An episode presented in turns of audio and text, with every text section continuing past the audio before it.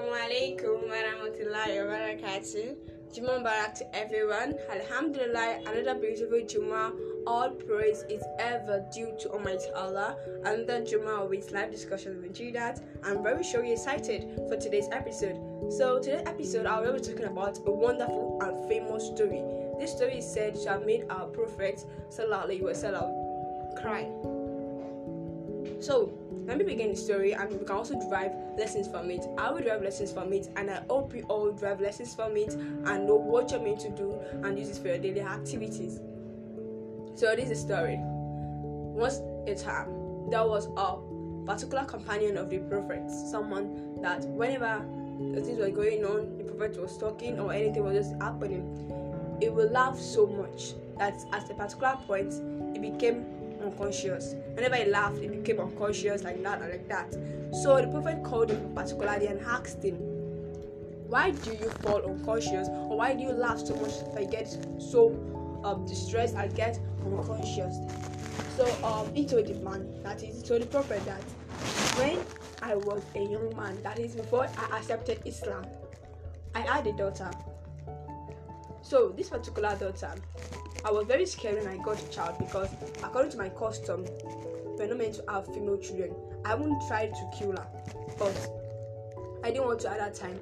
So I mentored her. She grew up to a beautiful young girl. When she grew up, that particular cultural instinct took me again and said I should actually do what I wanted to do days ago. So I told the mother to get the girl dressed, and I also told the girl we're going to a particular event, like to play with her friends and the rest. So she got dressed very happy. There's an emotional scene with her mother because my mother was dressing her up and she was all happy telling her mother that I love that and the rest. She didn't know that her father wanted to kill her. So when the day came, she he took the girl from, from his mother and they went to where he wanted to kill her. So as they were going on the way, the girl was saying, I love you dad and everything, just making him feel happy because she was very excited. She believed her father liked her and she wanted to show the love to him too. So as they were going, they came closer to a ball. As they were coming closer to it, there was a kind of um doubt the man wasn't sure should I continue what I want to do or should I just go away and go back. But again, the cultural instincts took him again that you are meant to kill this girl because she's someone someone of shame. When she grew up, she was something that will just give you bad name and the rest. So they grew closer to the wall and the man just when he got to the wall, he pushed the girl into the wall. Pushing the child into the wall, the child told her father. He whispered into his ear first before she was pushed never lose this trust that this is a trust. Never lose this trust. So he threw the girl into the well and she continued saying this. Do not lose this trust that do not lose the trust that continued until the girl grew deeper and deeper until she died falling into the extreme edge of the well so this was how the girl died. Hearing this the prophet said that if he was to be able to kill somebody will be the first person that he will kill because what he did was just so bad. It was a very grievous thing. And it says that when you have three daughters and able to take care of them well, you have a particular seat, a particular space in paradise in Jannah.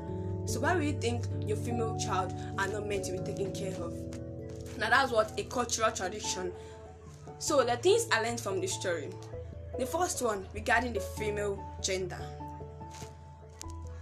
when people that was during those days and sometimes it still happen till now some people actually believe in this ideology that female children are going to bring shame to their parents and are not meant to be grown up. Because even you get that kind of preference for them they are feeling inferior and the rest. Some are not even allowed to go to school go about their education and the rest. That should not be. Because you don't know what you have having a daughter. Imagine someone having three daughters or even two. According to the hadith of the prophet. You have a special place in jannah if you're able to take care of them very well. So why will you be so bad to them? The second thing i heard is about the cultural traditions cultural norms. What we think is okay. It shouldn't interfere our religion whatever you think is okay sometimes it's not okay in islam and you should give that respect to religion because the religion will always come first almighty allah will always come first before any kind of cultural norms or cultural traditions That's some part, you know, something not even tradition, just some things that you see that is normal. A particular act that people are doing and say, wow, this is something that's already normal already. If I do it, it's not nothing wrong. People are doing this for many years and nothing happened to them, so it's nothing wrong. And meanwhile, that thing is actually contradictory to Islam, so you should not do that. Try to avoid anything that will make you sinful or not make you so detest by Almighty Allah. Try to make your space okay and clean with Almighty Allah. So that's the story. It made the prophet cried. Initially, when I listened to it, I also cried because it was something that I felt the emotion the girl felt because you loved your father. You actually loved him. You feel that okay, you can't do any kind of wrong or anything like that.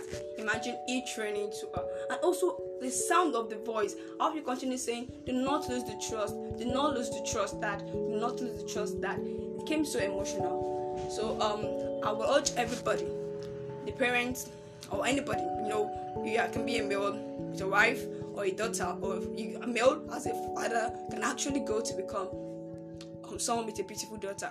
So ensure you take care of your children, the female children, the male children, all the children are equal. Don't one is superior than the other. And also any kind of cultural tradition, what any kind of normal things, things think I regard as normal things or normal traditions, do not let it impact in your religion negatively. So that's all I'll be saying for today. Thanks for listening. I hope you have a wonderful Juma. Stay blessed. Thanks.